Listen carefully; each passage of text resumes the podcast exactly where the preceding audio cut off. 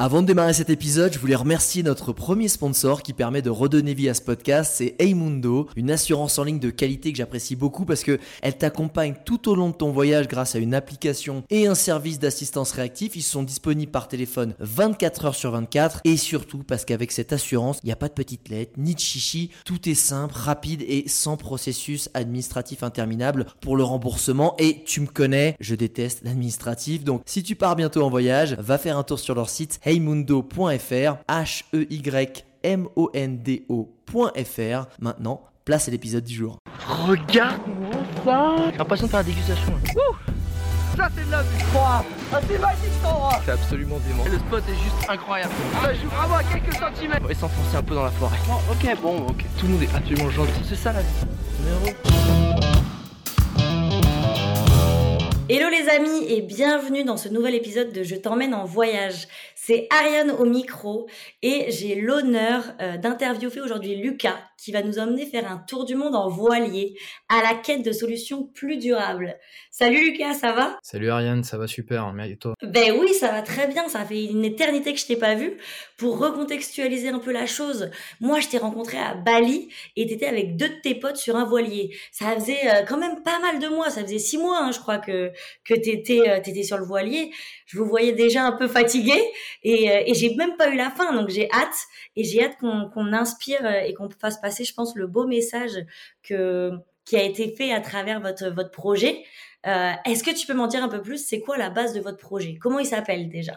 Du coup, notre projet, euh, s'articule autour d'une association qui s'appelle euh, JYBE, J-Y-B-E. Et en fait, on est bah, tout bêtement trois amis d'enfance. On s'est rencontrés dans la région toulousaine au collège. Et bah, petit à petit, la vie a fait que on s'est plus ou moins séparés géographiquement, mais on a toujours gardé ce lien et toujours eu envie de partager plein d'aventures ensemble. Et euh, bah, au bout d'un moment, Emilien, euh, après avoir voyagé euh, pas mal avec Léo sur les côtes croates en canoë, s'est dit, ben en fait, euh, on a peut-être une grosse aventure, un gros voyage à imaginer ensemble. Et Ok. du coup, euh, en discutant euh, avec Léo, puis en me le partageant, ben on a co-construit cette aventure, Jibe, dont j'aurai l'honneur de parler aujourd'hui avec toi. Donc ok, Léo, Emilien et toi Lucas, vous vous dites là, on a un projet fou entre amis. C'est quoi du coup? Vraiment comment C'est c'est quoi le fond du projet? Ouais, ben en fait, euh, dès le départ, euh, il y a cette idée de, faire le tour du monde euh, et de le faire, euh, de la manière la plus sobre possible. Parce qu'en fait, derrière cette euh, démarche de voyage, on a une démarche environnementale assez forte, euh, où on veut vraiment donner du sens au voyage. Et euh, je t'avoue qu'au départ, euh, on n'est pas certain de la manière dont on va pouvoir organiser tout ça. On ne sait pas qu'on va créer une association, on ne sait pas euh, véritablement les missions qu'elle va avoir. Mais ce qu'on sait par contre, c'est qu'on veut pas voyager de manière euh, traditionnelle en prenant euh, l'avion et en faisant pays par pays. On, on a vraiment envie de d'avoir l'impact le plus faible possible. Et bah, rapidement, le, le voilier prend, prend tout, tout, tout son sens. Mais attends, t'avais déjà fait toi du voilier? Vous étiez trois là, trois copains. Vous saviez naviguer? Vous étiez skipper? Alors, bah, c'est une des particularités du projet déjà, c'est que bah, sur les sur les trois copains, donc Émilien et Léo, euh, bah, en fait, euh, il y avait qu'Émilien qui savait naviguer. Donc, Oh euh, putain voilà. Oh putain déjà, ça, ça commence euh, sur voilà une particularité assez forte. Et euh, bah, du coup, ouais, Émilien qui lui euh, navigue depuis qu'il est tout petit. Euh, il a euh, voilà la- depuis son plus jeune âge eu la, la possibilité de le faire et donc il est il est marin. Et ensuite, euh, il s'est professionnalisé un petit peu plus euh, sur le domaine en pratiquant beaucoup plus régulièrement dans des équipages de plus en plus professionnels euh, du côté de Marseille. Et Ok. euh, en étant chapeauté par Dimitri de Ruel, champion olympique de voile, il a pu vraiment gagner en, en niveau. Et euh, bah, petit à petit, euh, en fait, euh, il, il nous dit, bah, il va falloir qu'on se fasse une petite aventure en allant à Sardaigne au moins pour voir si déjà vous, vous pouvez tenir sur un bateau quand même un minimum. Ouais, donc, si jamais vous gagnez pas trop, parce que vous n'alliez pas vous jeter en pleine mer non plus, euh, parce que c'est super Non, dangereux quand même, j'imagine. Voilà. Ben, il y, a- il y a déjà ça, ouais, effectivement, mais du coup, il y, a, il y a cette nécessité vraiment d'avoir euh, cette première expérience en partant de, de Toulon jusqu'en Sardaigne avec un tout petit bateau qui est un J80 pour les connaisseur, donc c'est un bateau qui est vraiment tout petit. c'est quoi Quand tu dis tout petit, ça fait combien de mètres? Parce que moi, je suis nul en bateau. Alors, ça, fait, bah, ça fait moins de 10 mètres. Hein. Ça fait moins de 10 mètres, donc c'est vraiment pas adapté, si tu veux, pour... voilà, il n'y a pas de couchette, hein, il n'y a pas d'eau, il n'y a rien dedans, quoi. C'est vraiment Attends, pause, pause, pause, Mais il n'y a pas de couchette, mais là... Ah ben, on dormait... ça? Si tu veux, c'est un bateau qui est fait pour la régate, donc euh, pour la compétition, donc qui est le plus léger possible. Donc à l'intérieur, il n'y a pas, euh, ben, si tu veux, de matelas, il n'y a pas de, il y a rien du tout. Donc euh, pour la petite anecdote, voilà, on dormait à l'intérieur sur le dur, j'ai envie de dire. voilà. Et, Mais t'avais un matelas il y avait rien. Genre comme le, comme le camping, rien. rien du tout. Voilà. Oh putain. à la dure et on est parti, on est parti trois semaines. On est parti trois semaines comme ça jusqu'en Sardaigne. Voilà. Et là, déjà, ça nous a mis, euh, ça nous a mis dans le grand bain entre guillemets, tout en restant en Méditerranée. Mais euh, déjà, on a, on a pu, euh, bah, en fait, éprouver notre amitié, notre groupe, dans un contexte aussi compliqué, en fait, hein, tout simplement, parce que voilà, il y a, y a cette beauté du, du, du, voyage, mais bon, il y a quand même aussi des difficultés et cette capacité à gérer en groupe des situations qui peuvent être un peu plus, un peu plus compliquées. Bah, c'est ce que j'allais te dire en vrai, hein, parce que c'est quand même un risque. C'est un peu comme en coloc. Moi, ça me fait penser quand tu prends un coloc en vrai de vrai. C'est-à-dire que c'est cool, tu vas vivre avec tes copains, mais euh, il y a toujours un risque si ça se passe pas bien. Puis tu es sur un bateau au milieu de la mer, c'est-à-dire que tu vas pas en jeter un euh, par-dessus bord si, si, si t'en as marre, quoi. Ouais, quand tu es, quand es sur un bateau, tu, tu, tu, dois de toute façon faire en sorte que ça fonctionne. Donc, euh, il faut. Qu'est-ce que vous aviez mis en place? Ben en fait, au départ, euh, pas grand-chose. C'est ça qui est, qui est assez fou. C'est que voilà, sur cette première expédition hein, jusqu'en Sardaigne, c'était assez euh, tranquille parce que c'était de la découverte. Euh, donc justement, c'était être capable de voir si, comme ça, déjà, on arrivait à fonctionner.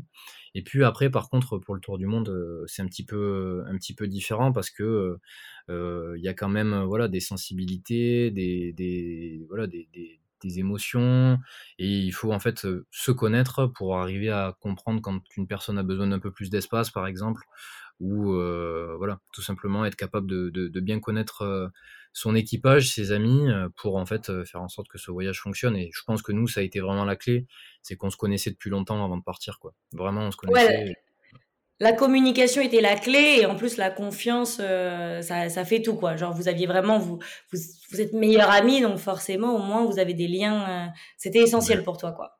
Ouais là c'est. Et alors c'est la recette. Ouais. D'accord, ok. Et du coup, alors voilà, vous avez fait vos trois semaines, ça s'est bien passé alors que vous étiez déjà dans le dur, hein. vous vous êtes mis dans le mal tout de suite vous. ouais. ouais, non, non, on a, bah, en fait, on a eu la chance en partant euh, de Toulon d'avoir des conditions totalement exceptionnelles. Et donc, euh, voilà, euh, faire du 20 nœuds avec le bateau, donc ça, il faisait super beau.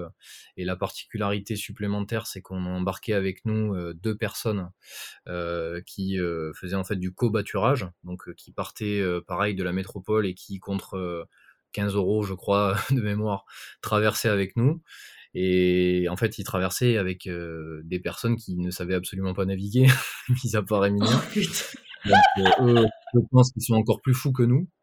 Euh, donc petite pensée à eux.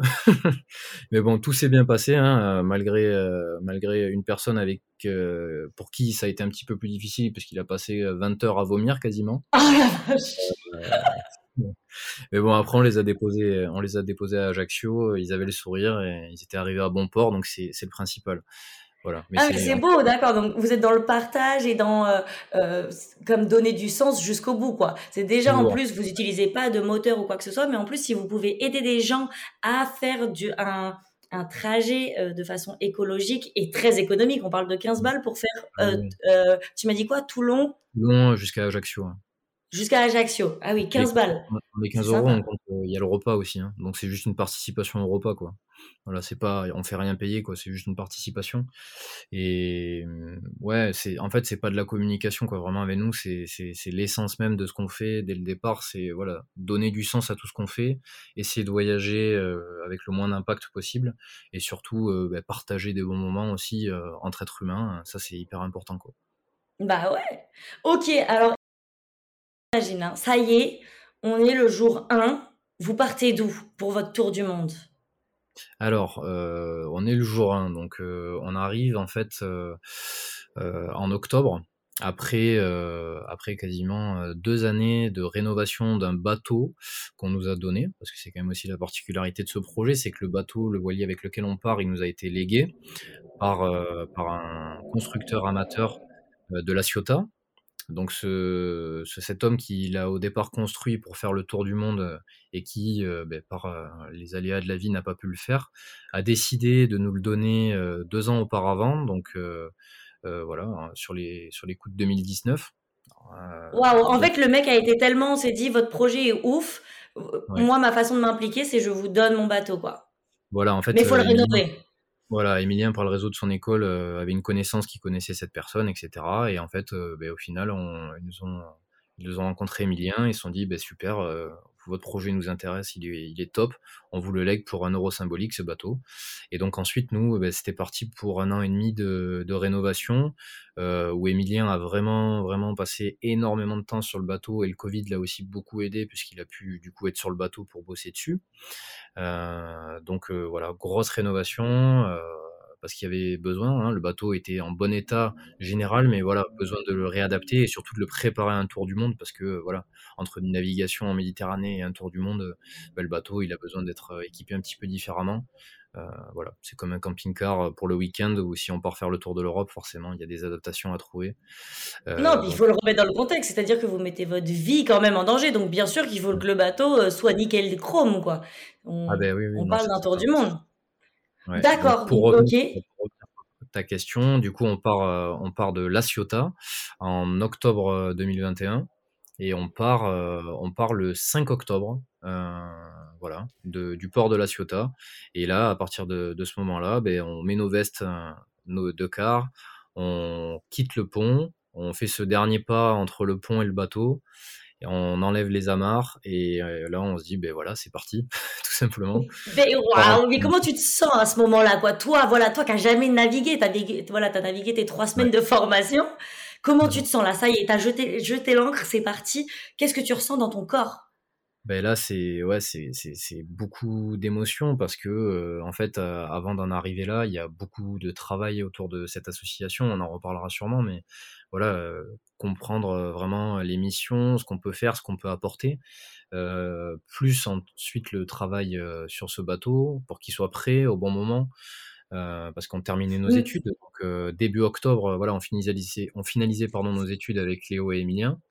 Donc tous les trois diplômés, fallait qu'on parte de, du coup euh, fin septembre, début octobre. Donc euh, le planning était, était tenu.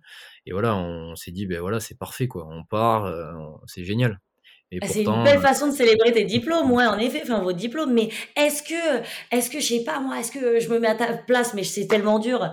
Est-ce que tu avais peur, mais en même temps tu étais excité, enfin dans le sens où tu avais hâte, mais tu me dis mais peut-être que je vais mourir, je vais jamais revenir. Enfin, comment vraiment ouais tu te sens, tu vois, à ce moment-là? Bah, il y a vraiment l'excitation euh, du projet en fait qui, qui porte vraiment euh, ces missions-là de partager euh, les modes de vie et les techniques soutenables, de rencontrer des personnes incroyables autour du monde qui bah, du coup déjà au quotidien ont des méthodes et, et, voilà des modes de vie qui sont simplement inspirants et qu'on a envie d'aller questionner, échanger avec eux et puis partager tout ça sur sur nos réseaux sociaux, nos sites internet et puis le le, montrer à notre communauté, les personnes qui ont contribué à la réussite de ce projet. Et donc euh, voilà, il y a beaucoup d'émotions parce que euh, c'est le départ de tout ça et on sait pas vraiment dans quoi est-ce qu'on se lance. Il y a cette peur euh, de pas être euh, au niveau aussi, de se dire est-ce que euh, voilà, je vais, je vais arriver à, gérer ce bateau, à gérer l'équipage et surtout en sécurité, ramener euh, tout le monde? Parce que voilà, quand on quitte euh, le port à ce moment-là, ben, on quitte aussi nos familles et c'est des voilà des amis d'enfance donc la famille de l'un et de l'autre on, les connaît, on connaît nos familles respectives et donc il y a aussi ce, cet engagement, ce pacte de se dire ben on va ramener tout le monde et ça c'est le voilà c'est ça qui est important et quand on part sans avoir cette expérience on part ben, face à un océan d'incertitude mais par contre, euh, voilà, on a cette, euh, cette, cette, mission et cette envie de réussir. Et donc, euh, voilà, en apprenant au, sur le tas, finalement, on arrive à oh la vache. de belles choses. Et du coup, mais est-ce que toi, c'est la première fois que tu es sorti autant de ta zone de confort? Oui, oui, oui, à ce point-là, quand même, c'est. Là, tu sautes dans l'inconnu, quand même, hein, total. je pars à 24 ans en tour du monde sur un bateau. J'ai rarement, enfin, j'ai quasiment pas fait de bateau de ma vie. voilà, je, là, je sors vraiment de, ma zone de confort. Ouais, c'est clair. C'est vraiment à ce moment-là où c'est, voilà, il faut, il faut, faut assumer. Faut pas faut pas. T'as plus le droit à l'erreur là quand même. Et pourtant, pourtant, quelques heures plus tard, après le départ, il se passe, il se passe beaucoup de choses. Mais là, vous mettez le cap vers où là déjà? Alors, vous partez de la Ciotat, vous allez où? Exactement. Bah, du coup, l'objectif, c'est de, rejoindre le détroit de Gibraltar, donc entre, entre du coup l'Espagne et le Maroc. Et en fait, on, va tout simplement se diriger vers les îles Canaries. C'est l'objectif. mais on se rend compte très rapidement que va y avoir un petit problème au bout de quelques heures de navigation. Ah ouais, c'est quoi? On, tombe dans une tempête, en fait, tout simplement, au bout, euh, au bout des premières heures de navigation. Donc là, vraiment, gros coup dur pour l'équipage. Mais c'était pas prévu? Parce que euh, je m'imagine que vous avez des petits trucs météo de météo un peu, non? Alors, en fait, on part, euh, on part excité, avec beaucoup d'impatience et sans véritablement connaître les performances de notre bateau non plus. Donc on se dit, en regardant la météo, qu'il y a un bon coup de vent qui va passer, mais on pourra probablement l'éviter avec, avec la vitesse de notre bateau. Et en fait, pas du tout, pas du tout, parce que notre bateau est lent, on le connaît pas, on ne s'est pas barré tous les trois. Donc il n'y a que Emilien qui est totalement autonome sur le bateau à ce moment-là, et encore il faut découvrir le bateau, donc c'est pas non plus à 100%. Et en fait très rapidement, on, est au milieu de conditions qui sont très compliquées. On a des rafales, des rafales à 100 km/h. voilà, on commence à avoir de la casse sur le bateau. Et à ce moment-là, ben, il y a beaucoup, je vais pas dire d'inquiétude, mais on, parce qu'en fait, on a aussi du mal à se rendre compte véritablement de ce dans quoi on est parce qu'on connaît pas en fait avec euh, avec Léo. Euh, on, se dit bon la situation est, peut-être un peu critique, mais est-ce qu'on est euh, on est loin des, limites du bateau ou pas? Ben, Vu qu'on connaît pas, on, est juste là à écouter et à, faire ce que nous dit Emilien. Aller à l'avant du bateau, affaler cette voile, faites ci, faites ça. Ah, je ben, voilà, on est dans le froid de nuit, nos frontales, nos vestes, on prend des vagues, on est trempé. Et voilà, avec notre gilet, notre gilet bien attaché au bateau à notre ligne de vie, on va faire les manœuvres avec le peu de dextérité qu'on a au départ, parce qu'on apprend, hein, tout simplement, mais dans des conditions, dans des conditions horribles. Et donc, et donc nécessairement, voilà, si, il faut, il faut assumer. D'accord, t'es dans ce truc, il y a une tempête, donc t'es en totale panique, vous êtes tous les trois. Ça va prendre combien de temps en fait cette tempête? Ben, en fait, la tempête, elle va durer, euh, elle va durer une, dizaine d'heures. Et en fait, dans cette tempête, on va, on va rester soudés, mais euh, on va avoir de problèmes sur le bateau avec du matériel qui casse et euh, qui commence véritablement dans la matinée à nous mettre en, danger. Et donc, alors moi, je suis vraiment mal parce qu'il faut savoir que je suis aussi diabétique de type 1 pour ajouter à tout ça.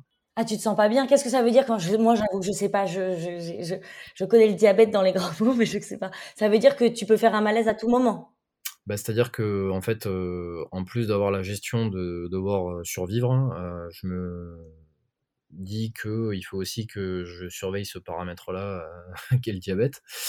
Euh, donc euh, mon taux de sucre dans le sang, etc. Et dans ce, dans ce type de conditions-là, ça devient euh, très vite compliqué parce qu'on est dans un bateau qui gîte énormément et simplement attraper un stylo dans le bateau, par exemple, c'est une épreuve en fait. donc il faut, il faut ben, avoir la tête sur les épaules et la personne qui est à la barre, qui est donc Emilien, ça fait plusieurs heures qu'il est à la barre. Il lutte avec ce qui reste du bateau pour arriver à, à rester en sécurité. Et à ce moment-là, euh, on se dit euh, bah, qu'il est, qu'il est peut-être temps d'appeler les, secours parce qu'on on va pas arriver, on va pas arriver au bout, quoi. Donc, tu es diabétique. Donc, toi, tu dois, tu dois, ok, tu dois gérer 20 000 choses, en fait. Euh, tu, es vraiment entre la vie et la mort, quoi. Dès le premier jour, faut quand même résumer, vous avez même pas fait 24 heures, les garçons, là. Ouais, à ce moment-là, il y a beaucoup, beaucoup de stress, beaucoup de, peur aussi, mais en même temps, il faut rester focus. Et euh, Emilien, euh, le capitaine, a vraiment la tête sur les épaules et nous dit véritablement euh, ce qu'on doit faire. Donc, on sait quand on, a la possibilité d'aller se reposer, on sait quand il faut qu'on soit sur le pont. Et à ce moment-là, je le regarde et puis je lui dis bon, il serait peut-être temps d'appeler les secours à ce moment-là. Et donc, bah, c'est ce qu'on fait hein, finalement, parce que le bateau, il devient incontrôlable et ça devient véritablement dangereux pour nos vies. Donc à ce moment-là, c'est dans c'est la matinée, voilà deuxième jour, et je prends la je prends la radio et puis je fais un appel de détresse, un appel pan pan, en expliquant voilà qu'on est trois sur un voilier avec des problèmes de manœuvrabilité et qu'on a besoin d'un remorquage. Et donc à ce ah moment-là, à ce moment-là, il y a le CROSS qui s'appelle, donc qui sont les opérateurs radio qui euh, s'occupent du coup de ce type d'urgence, qui euh, nous redirigent vers euh, les secouristes espagnols qui prennent le relais et qui arriveront une dizaine d'heures plus tard à notre rencontre en nous jetant une, grosse corde, une grosse amarre, que Léo récupérera à la proue du bateau et on va se faire tracter, ben, pareil, pendant quasiment 10 heures, euh, jusqu'à Palamos, donc euh, au nord de, Barcelone. Et là-bas, euh, bah, du coup, le bateau sera mis au port. Et puis moi, je vais passer la soirée vraiment mal jusqu'à ce que dans la nuit on décide de me porter à l'hôpital puisque véritablement mon état de santé s'était dégradé. Et j'avais besoin en fait de réhydratation et surtout de regérer mon diabète comme il faut et donc, euh, dès les, premières, dès les premières heures de navigation, les premières heures euh, tout court du voyage, euh, il s'est déjà passé beaucoup de choses. Ah la vache Alors, donc là, là tu es à l'hôpital. Là, on se dit que tu es à l'hôpital, à côté de Barcelone, alors que tu devais être quand même aux îles Canaries, c'est bien ça? Plus au sud, on devait déjà ouais, être en route vers, les, vers le détroit de Gibraltar. Voilà. Et du coup, là, est-ce que, euh, qu'est-ce que tu te dis? Tu te dis, j'abandonne, c'est mort. Enfin, je vais pas non plus mourir pour un, un, tour du monde avec les copains et un, et un, beau, euh, bien sûr, un beau projet derrière? Qu'est-ce que, qu'est-ce qui se passe à ce moment-là? Ben, à ce moment-là, euh, en fait, il n'y a, a, a, pas d'interrogation sur est-ce qu'on va arrêter ou pas le projet? Dans ma tête, c'est clair, on a tellement donné et on vient de se lancer que c'est pas ça va pas ça va pas m'arrêter quoi. Je me dis là ah. même ça ça m'arrêtera pas. Euh, Donc l'abandon est, est impossible, on n'y pense même pas, c'est même pas une option, c'est go, tant pis, on y retourne quoi. Ça paraît, ça paraît un peu gros dit comme ça, mais c'est vraiment ça, c'est même pas dans notre tête quoi. On se dit même pas que l'abandon est possible. Et euh, voilà, Emilien euh, nous en parlera plus tard, enfin nous en a, nous en a parlé par la suite et il nous a dit mais à ce moment-là j'ai eu peur que bah, du coup vous soyez effrayé et que vous vouliez pas continuer non plus l'aventure. Et en fait, euh, bah, ça n'a pas été le cas. On a pris vraiment un gros coup de stress. Et pendant euh, une bonne semaine ensuite, euh, bah, on s'est rétabli chacun. Et aussi, on a pu bah, du coup remettre en état le bateau. parce que l'avantage aussi, et on en tire après du positif, c'est que en fait très rapidement, euh, tout ce qui devait casser sur le bateau, toutes les parties qui étaient un petit peu fragiles, ben, en fait tout a cassé très rapidement parce que euh, dans ces conditions-là, euh, tous les éléments fragiles se sont cassés et donc ça a mis en évidence tous les points qui étaient ben, du coup à remplacer et à retravailler. Donc ça a été aussi voilà une sorte de, de, de, de leçon express un petit peu brutal, on va dire. Mais en tout cas, euh, bah voilà, on est reparti avec un bateau, on est reparti avec un bateau beaucoup plus sûr. Et on est reparti sur un rythme aussi beaucoup plus euh, tranquille pour justement prendre le temps, surtout d'apprendre, d'apprendre de nos erreurs et aussi d'apprendre à, naviguer avec ce bateau qu'on ne connaissait pas en fait. Hein. D'accord, ok. Donc comme tu dis, c'est un peu, vous avez pris un peu plus d'élan pour mieux sauter finalement. C'est bien, vous avez vu les choses de façon positive, j'ai l'impression on a essayé de le tourner comme ça. Donc là, vous êtes reparti vers le détroit de Gibraltar. Voilà. Donc là, on reprend, on reprend la mer et en fait, on, décide de pas tirer tout droit, de ne pas aller directement vers le détroit de Gibraltar, mais on se dit plutôt, euh, écoutez, on va prendre le temps, les gars, de se le faire petit à petit, euh, de se poser de temps en temps au port. Et euh, en fait, ça va être la seule fois du voyage où on va faire autant d'escales dans un même pays pour en fait apprendre tout simplement à, naviguer ce bateau, à manœuvrer aussi dans les ports, euh, et puis euh, à prendre confiance en fait. Euh, dans, ce bateau, dans l'équipage, et puis en nous surtout. et finalement, bah, c'est une bonne expérience. Voilà, c'est, ça peut être traumatisant, mais en fait, on en a tiré du positif. Donc, avec le recul, on avait besoin de passer par là. Donc, le temps, vraiment, en fait, de prendre le temps, même si vous êtes excité, vous vous dites, ouais, j'ai envie de faire ça, ça, ça, vraiment prendre le temps de bien faire les choses finalement, quoi. Ouais, parce qu'en fait, on a aussi cette contrainte de la météo. on a en fait, bah, du coup, un planning qui est défini avant qu'on parte en se disant, on peut passer tant de temps dans ce pays, il nous faut mettre à peu près tant de temps pour faire cette traversée de l'océan Atlantique, tant de temps pour faire cette traversée de l'océan Pacifique. Et en fait, on a des échéances qui sont, qui sont définies. Et ces échéances, elles sont surtout calées sur deux paramètres. Le premier, c'est le temps qu'on a besoin pour faire nos recherches dans nos escales. Et le second paramètre, et qui est le plus important, c'est les conditions climatiques. Parce qu'en fait, il y a des moments pour passer ben, l'océan Atlantique, par exemple, où on peut profiter des vents des alizés qu'on appelle, qui sont des vents qui se lancent ben, du coup du continent africain et qui amènent jusqu'aux Antilles. Et en profitant des alizés, ben, du coup, on a un vent qui est propice à traverser l'océan Atlantique avec des conditions un petit peu plus aisées et qui nous permettent de le faire dans un temps plus raccourci. Donc tous ces paramètres-là, ils sont à prendre en compte. Et quand on voyage, ben, on est quand même, on se bat contre le contre la montre. Et c'est pour ça qu'au départ, on voulait avancer assez vite en passant ce détroit de Gibraltar. Et on s'est rendu compte qu'en faisant ça, finalement, on allait arriver nulle part. Donc il valait mieux prendre un peu plus le temps, euh, sachant que le planning avait été créé avec un petit peu de marge, donc on a rongé sur cette marge, mais on a appris et ça nous a permis d'arriver euh, à bon port. Mais attends, là, je me dis un truc, parce que ok, donc écologique, voilier, donc on pas de pas de kérosène et tout ça, mais pause. C'est-à-dire que s'il n'y a pas de vent, moi je euh, vous avez quand même un moteur. C'est quoi le plan B quand même? Je suis en train de me dire parce que j'imagine bien que vous avez pensé à un plan A, un plan B, un plan C quand même. Ouais, comme tu dis, il y a, quand il n'y a pas de vent, euh, effectivement, c'est un problème. Et c'est pour ça qu'on a euh, à bord du bateau un, téléphone satellite qui nous permet euh, en fait principalement de récupérer des données météo, en plus aussi de nous laisser la, possibilité d'envoyer des mails à nos proches. Et quand on récupère ces données météo, ce qui va être important pour nous de surveiller, eh bien évidemment, c'est l'arrivée du vent.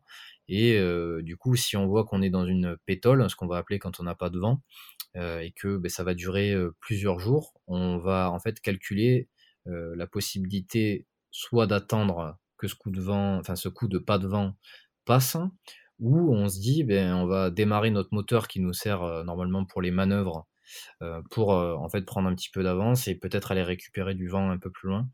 Et c'est vrai que bah, il nous est arrivé à certains moments, et notamment dans l'océan Atlantique, lors de notre première transatlantique, de, de, en fait de, devoir démarrer le moteur à certains moments parce que bah, on tombait dans des zones où il n'y avait pas de vent qui était prévu sur une semaine, dix jours. Et donc à ce moment-là, bah, ça a de gros, gros, ça peut avoir un gros impact sur nous puisqu'on a des, une autonomie en termes de vivre et d'eau à bord du bateau qui est limité. Et donc, il y a un moment où il faut qu'on avance parce que si on n'avance pas, ben, on va tout simplement soit mourir de faim, soit de soif. Donc, euh, voilà. C'est pour ça que le, moteur doit aussi euh, fonctionner par moment. Et donc, vous êtes aussi également totalement dépendant de la nature, en fait. C'est ça aussi. Hein. Mais c'est beau, mais c'est totalement risqué. Vous êtes des grands fous quand même. Hein. Mais euh, vous respectez la nature, quoi. Ouais, comme, en fait, comme tous les navigateurs depuis, des millénaires, le font, très bien.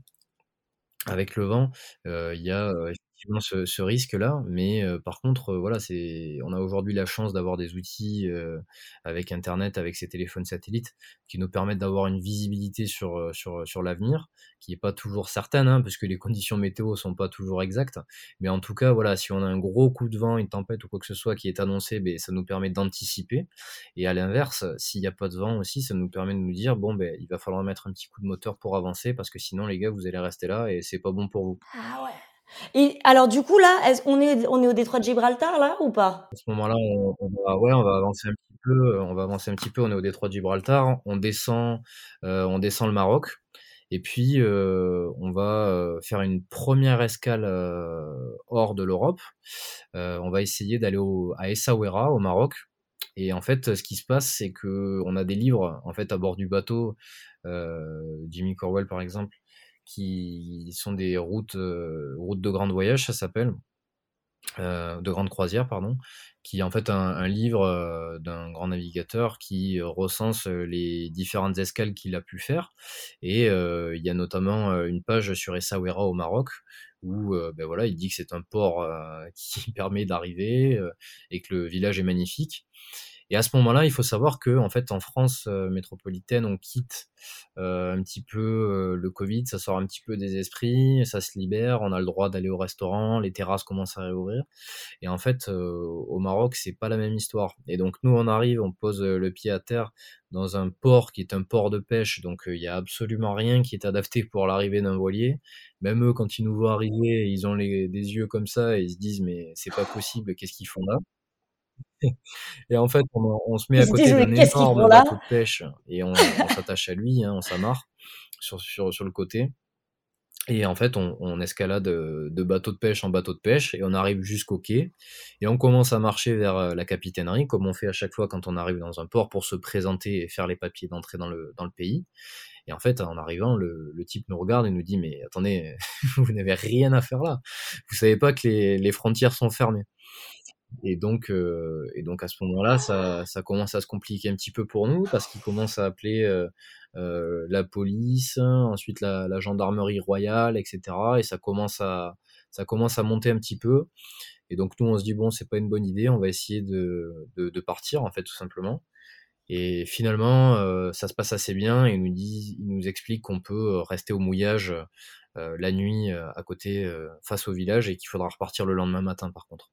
Donc au final, ça se passe assez bien, mais bon, on aura pas pu D'accord, donc il y, a quand même un peu, euh, y a un peu d'humanité, quoi. Ils te disent bon, on va pas vous laisser galérer non plus. Ils, ont, euh. ils ont compris que, ils ont compris qu'on n'avait rien compris. ah mais moi j'ai chaud pour vous, en fait. Je m'imagine dans ce bateau, je, je sais pas ce que je fais en fait. Ok, et là, est-ce que, mais en fait, ce que je me dis, c'est que du coup, on revient quand même au projet où il y a quand même un thème de biodiversité derrière, de trouver des solutions durables. Euh, Qu'est-ce que vous avez prévu là? Vous aviez prévu d'aller au Maroc, ok Est-ce que vous aviez des contacts? Comment comment vous comptiez euh, faire vos premières euh, recherches? Ouais, bah écoute, c'est une super question. Alors nous, nos recherches, ce qu'on s'était dit dès le départ, c'est que on voulait travailler sur quatre grandes thématiques euh, qui étaient donc l'agriculture, la culture, l'habitat durable et la biodiversité. Et en fait, ces quatre thématiques, euh, on les a euh, soit construites par nous-mêmes ou soit co-construites avec des partenaires. Et ça a été le cas pour l'agriculture qui était notre première thématique. Et ce qui intéressait notre partenaire sur, sur cette thématique de l'agriculture, c'était d'aller voir euh, les adaptations que trouvaient les agriculteurs en milieu insulaire, donc en Martinique notamment. Et donc, euh, ben, notre premier sujet de recherche a été en fait l'agriculture en Martinique. Voilà.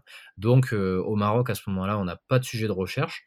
ce qu'on fait en fait à ce moment-là, c'est qu'on apprend véritablement à naviguer ensemble et on est en train de, ben, de, former cet équipage, hein, tout simplement, avant de, de, démarrer une première grande étape de navigation que va être la transatlantique, donc euh, traverser l'océan Atlantique. Ah, juste ça. D'accord. Et du coup, ok, donc là, vous allez quitter le Maroc pour aller directement en Guadeloupe, c'est ça que je comprends? En Martinique? Alors non, avant de, avant d'arriver aux Antilles, avant d'arriver aux Antilles, on va passer par les Canaries, et c'est vraiment le point où on se retrouve euh, en fait les navigateurs avant de se lancer dans cette transatlantique, c'est toujours aux Canaries.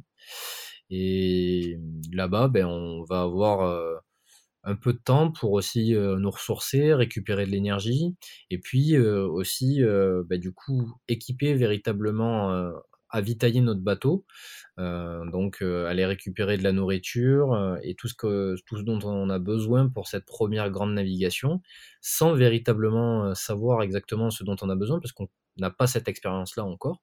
Donc euh, voilà, euh, Léo calcule euh, nos apports, la différence entre nos apports caloriques, l'effort et voilà ce qu'on va avoir besoin d'ingurgiter. Et en fonction de ça, on fait, on fait des courses avec toujours beaucoup de marge. Et puis, puis finalement, voilà, il y a un moment où on, décide de, de partir. Et là, effectivement, c'est le début d'une nouvelle aventure. Hein. Quand on part pour, pour le, le début de cette transatlantique, c'est beaucoup d'émotions encore. Mais je reviens là, voilà, sur la nourriture Qu'est-ce qu'on mange sur un bateau? Parce que c'est des conserves, il faut des choses qui se conservent beaucoup, du coup. Je suppose qu'il y a des conserves d'ailleurs, je suis en train de me dire. Qu'est-ce qu'on mange sur un bateau, du coup? Qu'est-ce que vous avez préparé? Mais en fait, sur le bateau, ce qu'on ce qu'on essaie de faire, euh, c'est au départ d'avoir un maximum de produits frais. Alors, euh, on a un tout petit frigo, euh, enfin, on avait un tout petit frigo dans le bateau euh, qui nous permettait effectivement de, stocker un minimum bah, de, de, viande ou voilà de produits un peu plus sensibles à la température.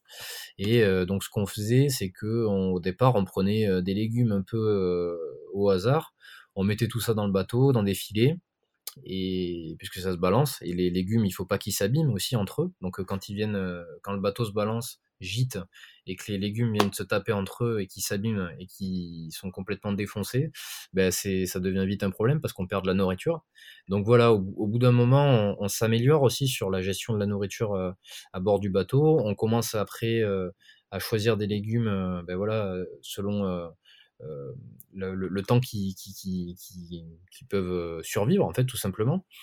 Euh, et on, on, apprend tout simplement. Donc au départ, on prend des légumes et du frais, et puis après, on a un grand stock de conserves, et on mange des féculents à tous les repas, donc que ce soit pâtes, légumes, euh, pâtes, pardon, lentilles, riz. Voilà, on essaie d'avoir ben, le maximum d'apport calorique avec le peu de, de, place et d'efforts aussi qu'on qu'on effectue dans la journée. Donc voilà, tout est calculé, on mange l'équivalent pour donner pour donner une image, on, donne on mange l'équivalent d'un bol à chaque repas. Donc on, on, mange le matin, on se fait un petit déjeuner où on mange des biscuits secs ou un fruit. Ensuite, le, pour le déjeuner et pour le dîner le soir, ben, on, on, mange toujours un bol avec voilà du riz, souvent revenu avec de la ratatouille par exemple ou quelque chose comme ça. Donc c'est quand même assez contenu comme quantité, il n'y a pas grand chose, mais c'est suffisant, c'est suffisant à ce moment-là. Et le soir, à chaque fois, on a cette petite manie de s'ouvrir quand même une petite boîte de pâté pour se faire plaisir. Et ça, ça permet aussi d'ouvrir les discussions et puis aussi d'avoir voilà des sourires au repas, ça fait toujours plaisir. Faut pas oublier de, de se faire plaisir quand même. Bah c'est clair quand même. Une petite bière quand même au passage, non? Vous faisiez l'apéro un peu? Et non, pas d'alcool. Ah la Pas d'alcool à bord du bateau. OK. Euh, ouais, non, non, on a on faisait gaffe vachement à ça quand même, sachant que sachant qu'encore là, on était au début du voyage, donc euh, euh, vachement vigilant par rapport à à ça et encore cette concentration véritablement pour, euh, bah, du coup faire en sorte que tout se passe bien. Donc on, a quand même évité même la petite bière, on l'a on l'a évité, on a préféré ne pas en prendre. Et, ah ouais, rigueur jusqu'au bout. Ah, euh, on se rattrapait dès qu'on arrivait, euh, dès qu'on posait pied à terre. Ok. Et du coup, ok, donc là vous vous lancez, ça y est, vous allez traverser l'Atlantique pour rejoindre les Antilles. Ouais. Ouais, là c'est beaucoup. Est-ce qu'il s'est passé, je sens que tu vas me dire qu'il s'est encore passé des galères. Non, franchement, ça a été euh, assez content, assez content euh, là sur cette traversée là, ça s'est bien passé. Euh, mais surtout sur l'état d'esprit, sur euh, ce dont on, en fait, on se lance vraiment dans l'inconnu là, parce que euh, voilà, quand on partait avec le bateau, même sans savoir naviguer, etc., on, est, on restait en Europe, on avait dans l'absolu la possibilité de mettre le bateau au port et puis de rentrer à la maison. là maintenant, quand on quitte les Canaries, qu'on voilà, qu'on met les voiles et que le vent euh, commence à nous pousser, à nous tracter et qu'on commence à, partir et qu'au fur et à mesure la terre disparaît, on se retrouve euh, à trois et on se dit que ben voilà, là c'est parti, on, est au milieu, on, on commence à, s'aventurer dans l'océan Atlantique qu'on ne connaît pas. Et euh, ben, c'est parti quoi, une nouvelle expérience de fou à trois et voilà, ça, ça va être génial. Et c'est combien de kilomètres Canaries? Alors vous allez où? Martinique, Guadeloupe? Vous allez où? C'est quoi votre point, votre prochain point dans les Antilles? Alors nous c'est on, ouais, on fait on fait Canaries jusqu'en Martinique et euh, je saurais pas te dire en termes de en termes de kilomètres exactement. Euh, mais par contre euh, ce que je peux te dire c'est que nous ça nous a on a mis 28 jours. 28 jours à faire cette traversée. Euh, on a été. Vous avez mis 28 jours, vous avez mis un mois, un mois sur un bateau sans voir personne. Voilà. Donc euh, après voilà, c'était notre première traversée aussi, euh, des conditions climatiques dont je t'ai parlé qui étaient un petit peu ben, instables. On a eu pas mal de mauvaises conditions dans le sens où on n'avait pas trop de vent. donc on a mis quand même un peu beaucoup plus de temps que, que ce qu'on aurait pu faire. Mais bon, c'était voilà la première traversée. 28 jours effectivement en, autarcie, en autonomie, avec ben voilà, deux potes d'enfance. on apprend à se connaître. chacun l'a vécu différemment. voilà, je, je sais que pour voilà pour Léo par exemple le départ a été plus compliqué parce que c'était voilà véritablement aussi ben, lâcher ses proches et lâcher aussi la communication avec eux qu'on peut avoir plus facilement avec le téléphone que par l'envoi de quelques mails par le téléphone satellite par le téléphone satellite pardon c'est un peu plus compliqué voilà et donc ça, on a tous eu des moments où c'était plus compliqué euh, c'est naturel, c'est humain. Voilà, s'il y avait un copain qui allait pas bien, tout de suite il y avait les deux autres, ce que je comprends, qui euh, prenaient le lead et qui essayaient de remonter le moral, c'est ça? Ben En fait, euh, il y a surtout cette notion de d'essayer de laisser de l'espace à la personne quand elle a quand elle est pas dans le bon état d'esprit, qu'elle est pas bien, que voilà, elle se sent pas bien. C'était vraiment voilà de dire bon ben enfin sans, sans se le dire parce qu'en en un regard on arrivait à se comprendre on savait dans quel état d'esprit était la personne. Et ça c'est la force de notre amitié et le fait qu'on se connaisse depuis qu'on est qu'on est gamin en fait hein, tout simplement. Et euh, voilà ça nous a permis euh, sans parler de voilà d'arriver à faire euh, ce qu'on a fait. Voilà c'est parce qu'on se connaît bien. Et aujourd'hui si, si, si c'était à refaire, il y, avait, il y a peut-être des choses à, améliorer de ce côté-là, dans, dans, peut-être mieux l'exprimer à certains moments. Mais euh, pour nous, ça a, ça a bien fonctionné quand même. Donc, arrives à, tu, tu poses l'encre, vous posez l'encre, où ça?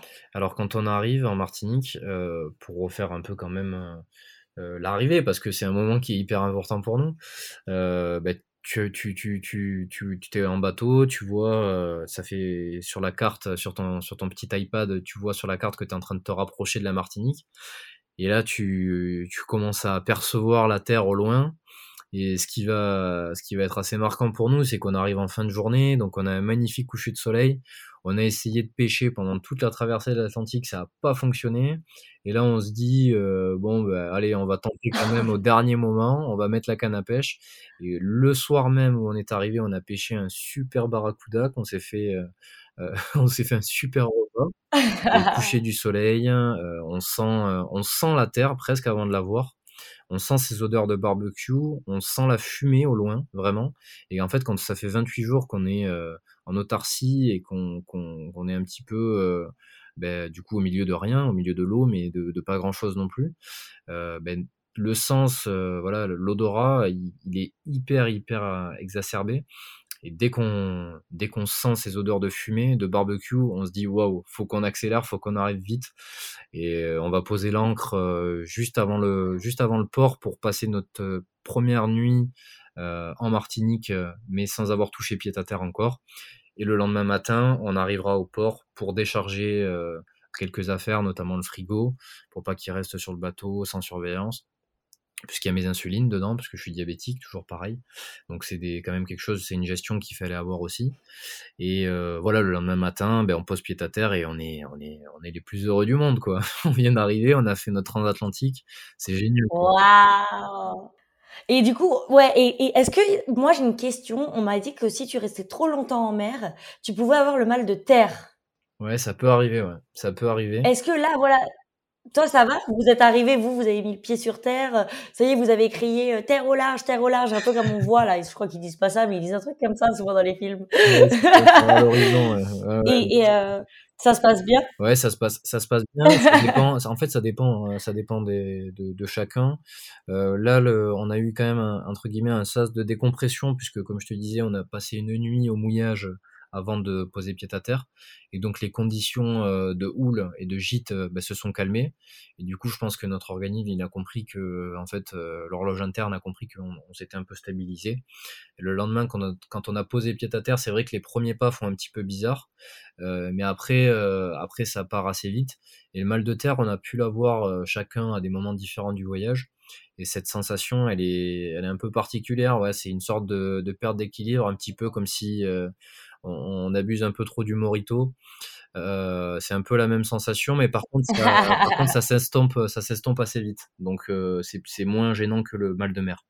D'accord, ok. Et est-ce que vous savez où vous allez dormir? Est-ce que vous non, vous dormez pas sur votre bateau là quand vous êtes en Martinique? Ça y est, vous savez où vous avez un logement? Vous avez un point de contact? Comment ça se passe? Avant de, avant de commencer l'aventure, on a euh, contacté plein de personnes, mais c'est vrai que euh, avant d'être euh, sur place, ben, du coup, il se passe pas grand-chose. Les gens peuvent pas s'engager et dire OK, je vous, je vous accueillerai, etc. C'est pas toujours possible. Et puis c'est des personnes qui, qui travaillent aussi, donc elles sont pas, voilà, elles ont pas nécessairement la, la vision sur sur sur ça.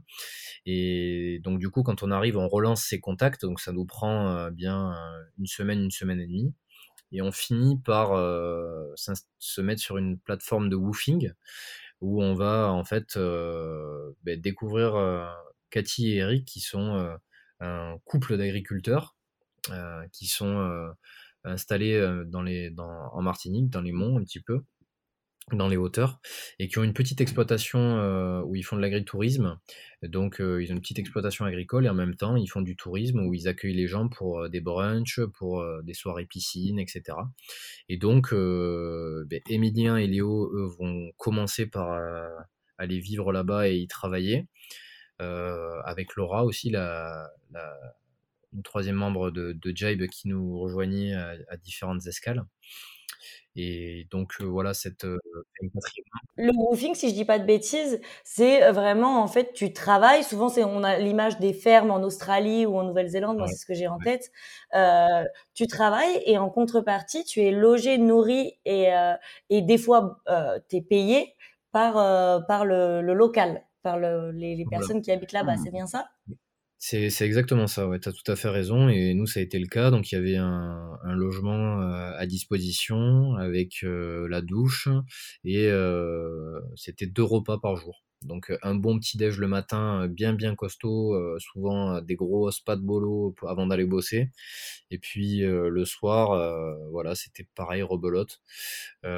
donc, voilà, c'était le deal en travaillant. Et puis c'était un petit peu particulier de notre côté parce que c'était au moment des fêtes de, fin d'année, des fêtes de voilà, il y avait Noël, il y avait euh, Nouvel An. Donc euh, c'est des moments aussi qui sont très importants en Martinique et dans cette famille-là aussi. Et en fait, on a eu la chance de pouvoir euh, partager ces moments en famille avec eux. Et ça, c'était vraiment génial. Ah, ils vous ont accueilli parce que oui, vous aussi, bah, pour tout le monde, un peu Noël, c'est quand même, euh, en général, tu te dis, je vais le passer avec la famille, toi, t'es loin, et eux vous ont accueilli les bras ouverts en disant, faites Noël avec nous, quoi. Vous vous êtes senti intégré à la famille, le temps d'un moment. Bah ouais, le soir même, on était avec euh, une partie de leur famille euh, du Venezuela, plus bah, des amis, des cousins, de, voilà, de la famille, et une grande tablée où chacun amène quelque chose. Et puis voilà il y a des cadeaux pour tout le monde dans une bonne ambiance de la musique petit apéro sympa.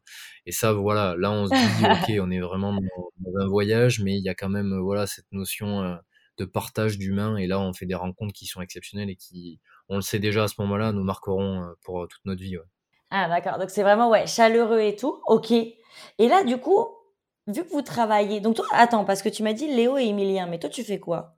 Alors moi, à ce moment-là, il y a ma compagne qui me rejoint euh, en Martinique et donc euh, je suis on, on scinde le travail. Ah, ah là là là là, oui, vous avez trop. Et ouais, on est. Vous êtes en couple Et oui, qui est en couple? Les trois sont en couple? À ce moment-là, donc euh, effectivement, c'est encore autre chose à, bah, à, gérer en plus. Et donc, bah, quand euh, les compagnes ont la possibilité de, nous rejoindre, elles le font. Et du coup, on adapte aussi le travail et les missions en fonction. Donc là, les gars, eux, avaient la possibilité bah, de bosser sur cette exploitation-là. Moi, de mon côté, j'étais avec ma compagne et je travaillais sur d'autres sujets. Mais voilà, le, travail de l'association ne s'arrêtait pas là. Et effectivement, à chaque fois, on trouvait, on trouvait des façons de, de s'adapter pour que bah, le contenu soit là et que notre partenaire aussi soit content, puisque à la fin, il y a quand même un rapport à rédiger et à rendre à notre, à notre partenaire et à rendre visible aussi à toute notre communauté. Donc, il y a quand même cette responsabilité-là. Et puis, c'est voilà, euh, l'occasion pour nous de rencontrer plein d'acteurs, euh, puisque voilà, il y a donc une partie qui est avec euh, avec Cathy et Eric, et puis ensuite je vais faire des interviews de différentes institutions avec Emilien notamment. on va voilà interviewer plusieurs institutions locales. Et donc ça vient enrichir notre travail. On va interviewer aussi d'autres agriculteurs pour avoir différents points de vue.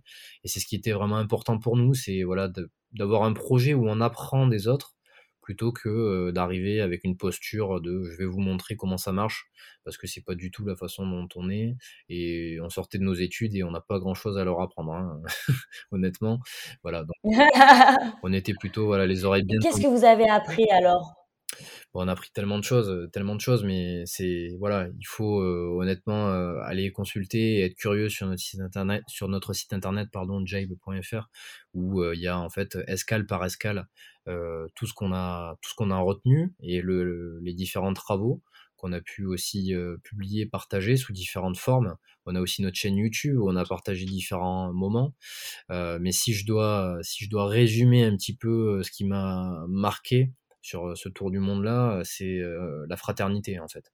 La fraternité qu'on peut retrouver avec des personnes qui vont être capables, juste en te croisant une fois dans la rue, de te dire putain mais viens manger chez moi ce soir, on va discuter, on va partager un bon moment, on se prend une petite bière ou autre chose. Enfin voilà, il y a cette fraternité parce que cette notion de voilà le voyage permet de rencontrer des gens qu'on n'aurait pas croisés et en même temps voilà c'est génial quand on le fait dans la façon dont nous on, a pu le faire.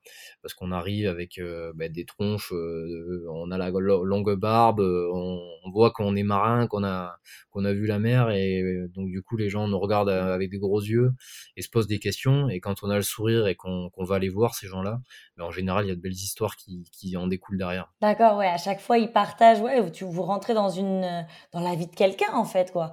Mais c'est pour ça. Alors j'entends que vous avez vu découvert plein de choses mais mais moi je veux trop savoir tu vois, genre à un moment donné où tu as fait une découverte sur voilà soit l'agriculture soit tout ce que hein, les autres sujets un peu où tu t'es dit waouh ok soit là ils ont là c'est un vrai problème je savais pas ou en plus en mode mais attends mais ça on aurait pu le enfin j'ai la pas j'ai la solution mais j'ai déjà entendu une solution dans un autre pays ou tu vois des choses comme ça quoi. Ouais. Ben en fait ce qui est intéressant aussi avec notre voyage c'est que en fonction des différentes escales qu'on a pu avoir sur les différentes problématiques enfin, les différents les différents sujets qu'on voulait aborder, euh, bah, que ce soit par exemple l'agriculture euh, en Martinique. Ensuite, on a continué notre trip jusqu'en Nouvelle-Calédonie, par exemple, où on a travaillé sur la culture. Et en fait, des fois, bah, du coup, en, en Nouvelle-Calédonie, euh, on, on, a eu la chance de pouvoir aussi euh, aller en tribu en Nouvelle-Calédonie avec les tribus Kanak, euh, donc rencontrer des modes de vie qui sont complètement différents.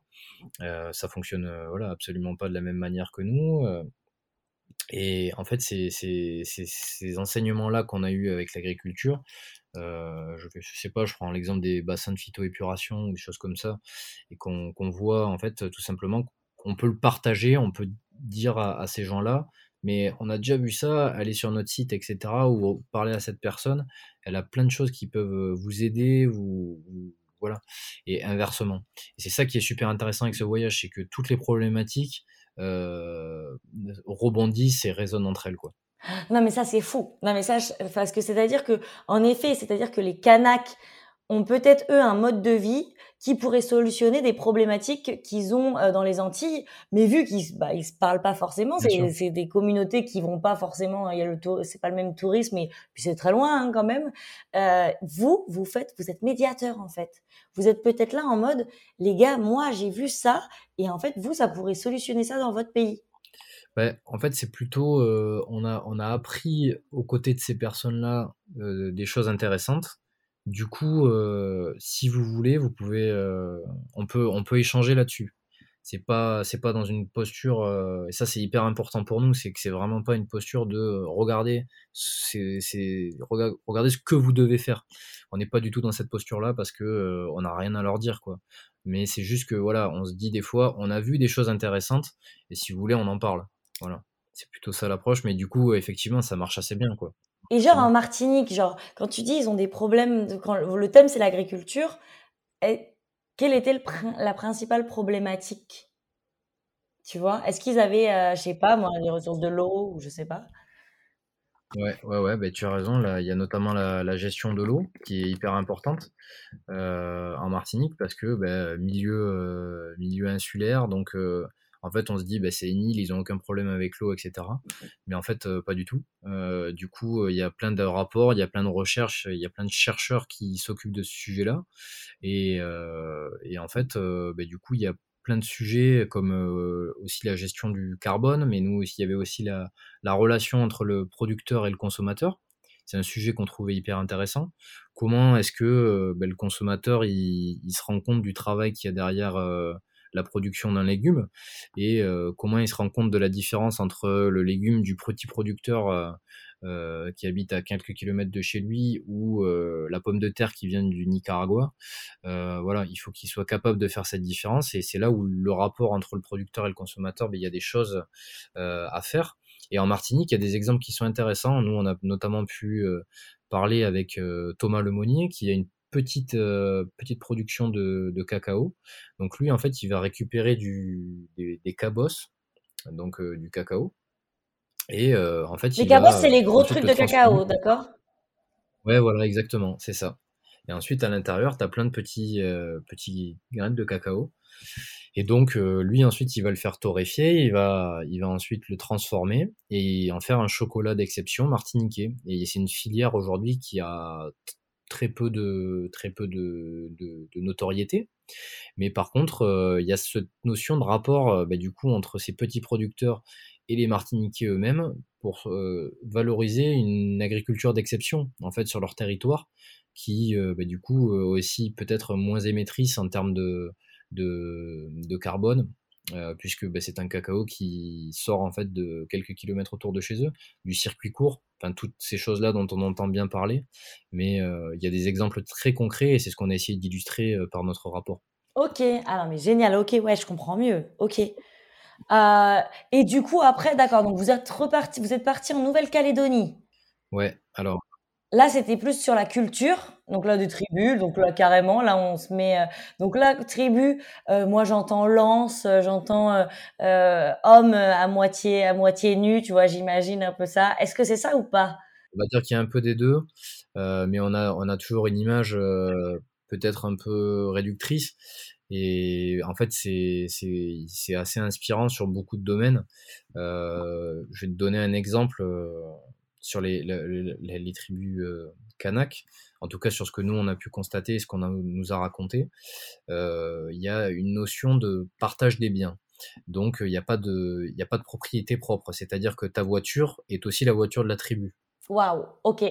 Donc quand tu rentres chez toi du travail, ta voiture, tu la gares, mais en fait, euh, n'importe qui peut la prendre et partir avec et, voilà. Et tu sais pas où est ta voiture.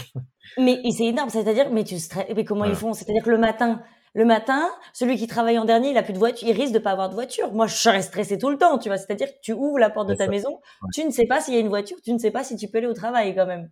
Mais ça peut, voilà, ça peut amener à des, ça peut amener des problèmes parce qu'il y a des personnes, euh, bah, du coup, dans, en fait, ça fonctionne bien quand les gens euh, travaille autour de la tribu, pour la tribu, parce qu'il y a cette notion de proximité et la voiture ben, reste dans un certain cadre. Mais le truc, c'est que souvent les, tribus en, Nouvelle-Calédonie, elles sont euh, en brousse, qui s'appelle, donc c'est euh, quand tout ce qui est en fait tout, euh, hors, de, hors de Nouméa. et en fait, les personnes, ben, du coup, sont de plus en plus obligées, les personnes de tribu sont de plus en plus obligées de travailler à Nouméa parce que l'emploi se trouve là-bas. Et donc en fait, quand ils travaillent tous les matins avec des horaires euh, ben, imposés et que le matin il n'y a pas leur voiture, ça pose de gros problèmes. Et donc euh, ce qui se passe aussi, c'est qu'il y a des adaptations où en fait les gens vont garer leur voiture euh, hors de la tribu parce qu'ils ont peur de ce, de ce système-là.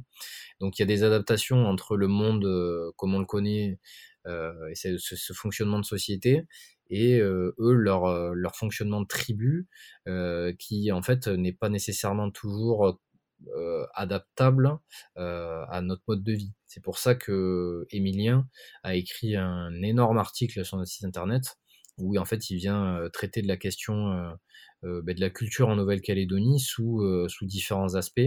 Et euh, c'est hyper intéressant. Je conseille vraiment, vraiment à tous ceux qui nous écoutent d'aller y jeter un coup d'œil parce qu'il y a des choses qui sont ultra intéressantes. Et bah, je pourrais pas en dire plus que ça parce que c'est tellement vaste comme sujet. Il y, a, y, a, trop de choses à dire. bah ouais, c'est ça le problème. En plus, on a, on a à peu près que une heure malheureusement. Et en fait, vous avez fait tellement de pays et dû voir tellement de trucs. Et c'est pour ça, on va parler des choses les plus marquantes. Et ceux qui nous écoutent, justement, on vont, iront voir juste vos, recherches, vos articles, parce que c'est sûr que vous avez dû voir un truc de, enfin, des, choses de malade. Ça, ça, je veux bien y croire. Qu'est-ce qui t'a le plus marqué alors chez les Kanaks? Euh, ben, en fait, c'est une, euh, rencontre. Euh, c'est une rencontre vraiment qui m'a marqué. où en fait, avec Emilien, on était, on était à deux et puis on s'est dit, on était à Nouméa. On commençait un petit peu à en avoir marre de cette ville et on avait envie de se confronter véritablement au sujet des tribus en y allant par nous-mêmes et en, allant rencontrer ben, du coup les, membres de ces tribus. Et donc, euh, on se rend à la première station de bus et on prend euh, un ticket de bus, le premier, au hasard. On ne sait pas où on va. Et on se dit, ben, on verra bien où ça nous mène. Et on prend le premier bus et on part. Et donc, en montant dans ce bus, euh, ben, on est un petit peu dévisagé parce qu'en fait, on ressemble à personne du bus, quoi, tout simplement. et, mais, mais voilà, toujours dans une bonne humeur, bonne ambiance, pas de problème. Et en fait, on arrive à Canala et Canala, euh, ben, on a fait, euh, je pense, 2-3 heures de bus. Et on est euh, ben, au milieu de rien, hein, tout simplement. Tout autour, c'est la brousse, donc c'est luxuriant, c'est magnifique, mais c'est un tout petit village. Et en sortant du bus, on rencontre une petite dame et on lui dit bon ben voilà, on aimerait aller se présenter au chef de la tribu, voilà, lui dire que qu'on est dans le village et que ben, du coup on, aimerait simplement se présenter. Et donc euh, la personne nous dit, bah, attendez, euh, je vous prends, je vous prends en voiture, je vous amène et puis euh, vous discuterez avec lui. Et donc en arrivant là-bas, on tombe, on tombe sur sa fille et elle nous explique, enfin sur sa fille, sur un membre de sa famille et elle nous explique que bah, du coup c'est pas quelque chose qui se fait parce qu'il faut en fait s'annoncer euh, et il faut, euh, voilà, on peut pas arriver comme ça, dire je suis là, euh, j'ai besoin de voir le chef. Ça, en fait, ça marche pas comme ça. Et donc, c'est tous ces trucs-là où en fait, on n'a pas les codes parce qu'on essaie de faire bien, mais on n'a pas tous les codes, on n'a pas tous ces fonctionnements-là. Et donc, elle nous dit quand même, mais. Ah oui, il y a tout un process, quoi. Ouais, il y a, y a, des process, et puis voilà, c'est des modes de fonctionnement qui sont complètement euh, bah, différentes des nôtres. Et donc, quand nous, on pense bien faire, des fois, c'est pas, pas bien vu. Donc, euh, pour le coup, bah, du coup, on se fait un petit peu petit et on se demande, on demande à cette personne où est-ce qu'on pourrait dormir pour la nuit, est-ce qu'il y a quelque chose, un hôtel ou quoi, et on dit, bah non, il n'y a rien, mais par contre, il y a une petite mamie qui a rénové deux chambres et voilà, contre un billet, elle vous fera dormir. Et donc, euh, ben on est parti, on est parti là-bas. On a rencontré cette petite mamie. Et, en arrivant là-bas, la, dame nous a déposé et elle nous dit, j'ai mon, copain Joe euh, qui, euh, lui, est dans la tribu qui est plus au nord. Et par contre, il pourra venir demain vous faire visiter les alentours de Canala, quoi. Et donc nous on dit, bah, super, trop bien, un Cana qui va nous faire visiter les environs, c'est génial et tout. Et donc on commence à, envoyer des messages en fait à, nos, à nos proches en disant voilà on est à Canala et tout c'est trop bien. Et en fait des amis euh, aux parents euh, d'Emilien lui disent mais attention euh, Canala vous avez pas regardé sur internet c'est l'endroit le plus dangereux en Nouvelle-Calédonie il se passe que des troubles de fou là-bas. Ah mais j'allais te demander si vous vous étiez senti en insécurité. Ah ouais d'accord. Et ouais, et en fait, et en fait, pas du tout, pas du tout, du tout. Donc c'est ça qui est fou parce qu'en fait avec cette démarche d'aller voir les gens, d'aller parler, de se présenter, etc. Euh, bah, du coup on a été super bien accueillis et Joe le lendemain a passé l'intégralité de la journée à nous trimballer en voiture, à nous montrer toutes ces montagnes, euh, à, voilà, à nous, à nous, à nous tout nous, nous, montrer quoi, tout simplement. Et ça, c'était, c'était un moment génial. Et ça, c'est vraiment quelque chose. Tu me posais la question, qu'est-ce qui t'a le plus marqué en Nouvelle-Calédonie?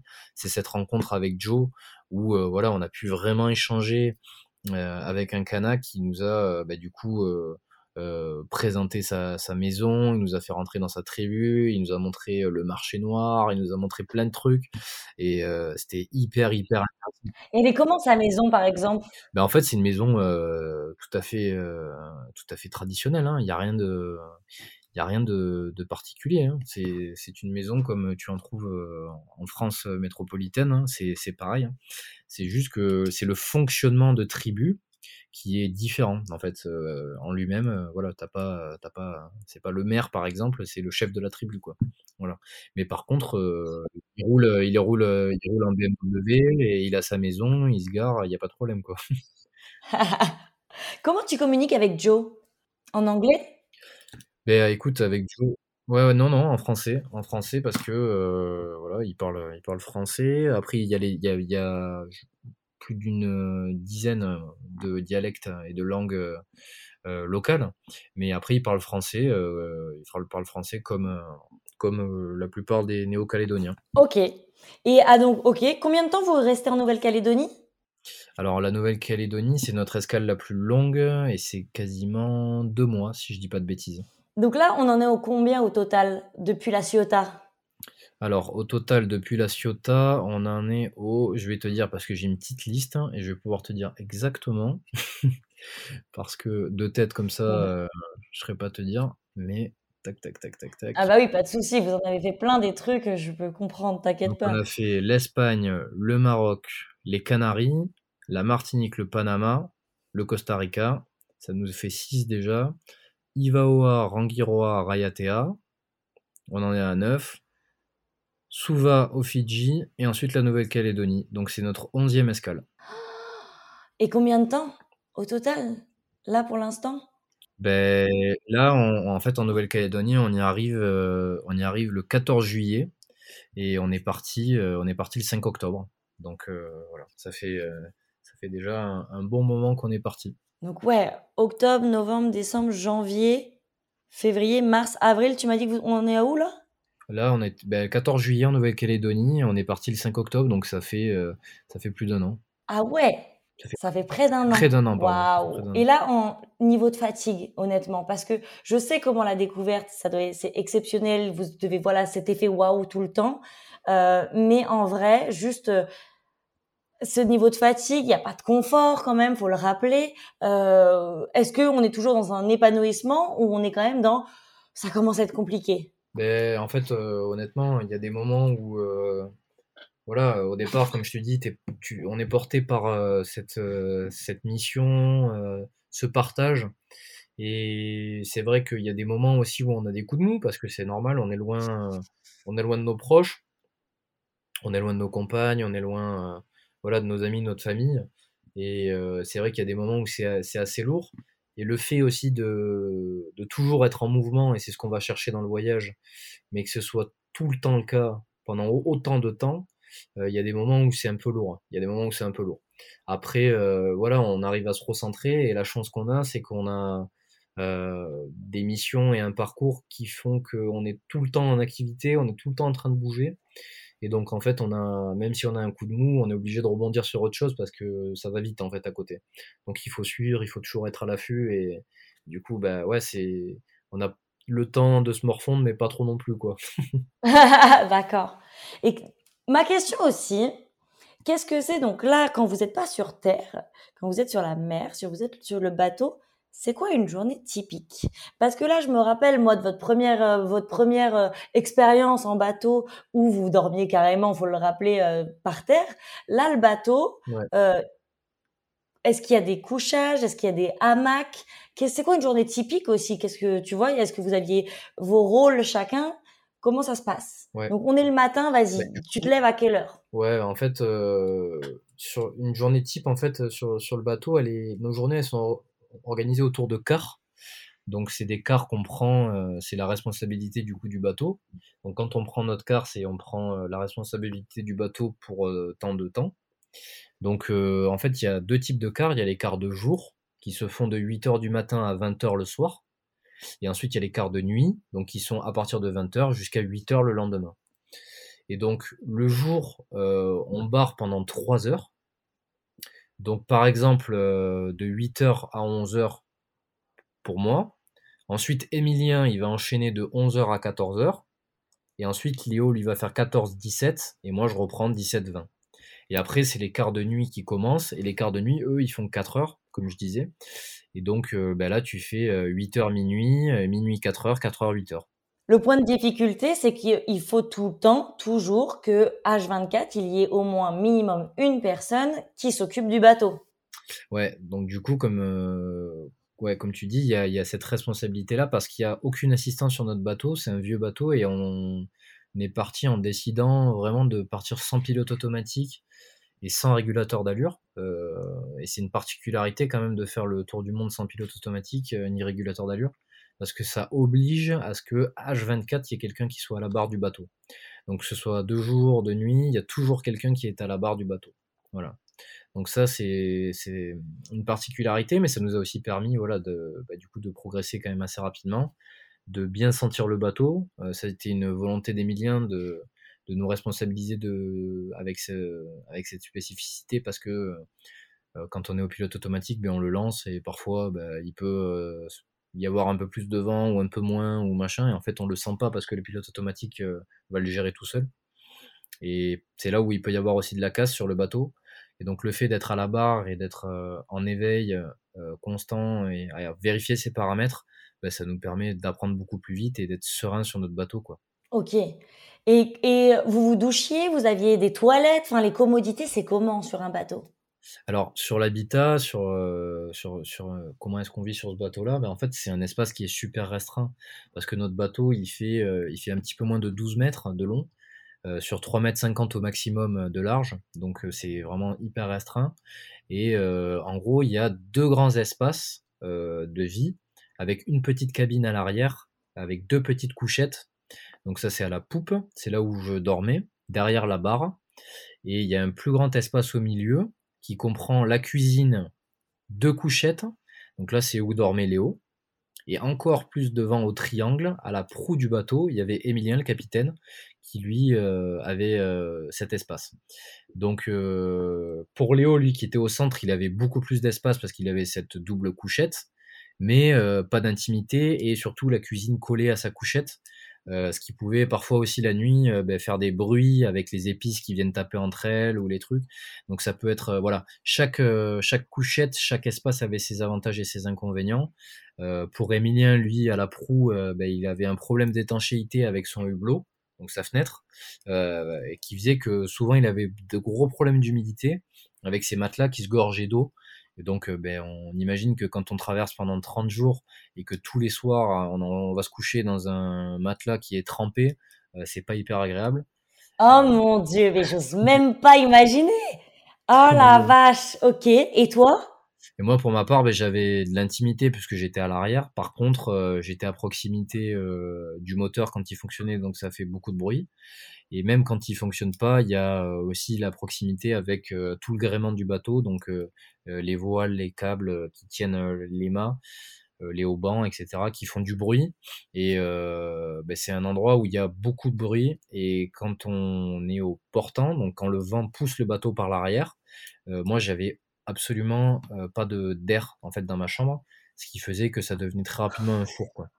Et quand on traverse le Pacifique pendant 30 ah jours et qu'on a 30 jours euh, de portant, euh, il fait il fait très très très très très très chaud et on passe son temps à transpirer et voilà c'est en termes d'hygiène etc c'est pas c'est pas dingo.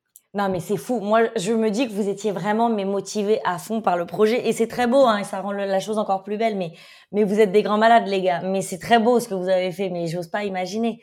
Et euh, les douches et les toilettes par exemple, comment ça se passe? Ouais bah du coup pour les douches, euh, c'était assez simple. Tu prends un seau, tu le mets dans l'eau, et puis tu te le verses sur la tête. non, non, non, je te crois pas. Non, ah, non, non, mais pause. On parle d'eau salée, du coup. On parle d'eau salée. Vous n'aviez pas de douche? Que des douches, euh, que des douches à l'eau salée, parce que euh, parce qu'en fait, quand tu pars ben, avec de l'eau douce, tu as un réservoir.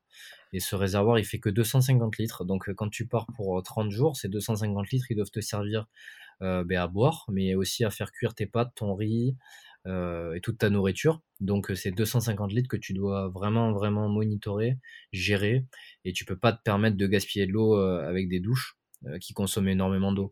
Donc du coup, malheureusement, ben, on le faisait, on le faisait à l'eau salée, mais bon, on, s'y habitue. Et c'est sûr qu'en termes d'hygiène, on n'est pas parfait à ce moment-là, mais bon, on a quand même voilà du savon, euh, et puis voilà, des seaux d'eau, des seaux d'eau glacés parfois, mais bon, ça, ça fonctionne quand même. Alors vous êtes courageux, mais je comprends. C'est bien sûr vous avez priorisé, mais je pense qu'on se rend pas compte. Hein.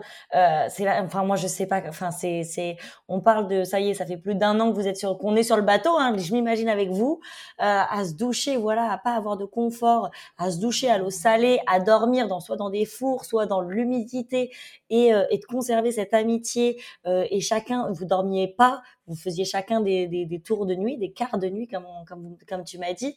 Euh, impressionnant. Non, mais déjà, chapeau. Chapeau. enfin, c'est même plus chapeau, là. C'est, je, je te tire même pas ma révérence, mais beaucoup plus. Euh, Ok. Et après, qu'est-ce qu'on a fait alors? Après, euh, après les Kanaks, après la Nouvelle-Calédonie Alors, je sais qu'on peut pas tout, tout faire, enfin parler de tout. Là, on va parler des grosses étapes du coup. Euh, c'est quoi la prochaine grosse étape? En fait, euh, il va y avoir deux grosses étapes. ça va être en gros l'Indonésie où on va, suite à la Nouvelle-Calédonie, arriver pour travailler sur la biodiversité.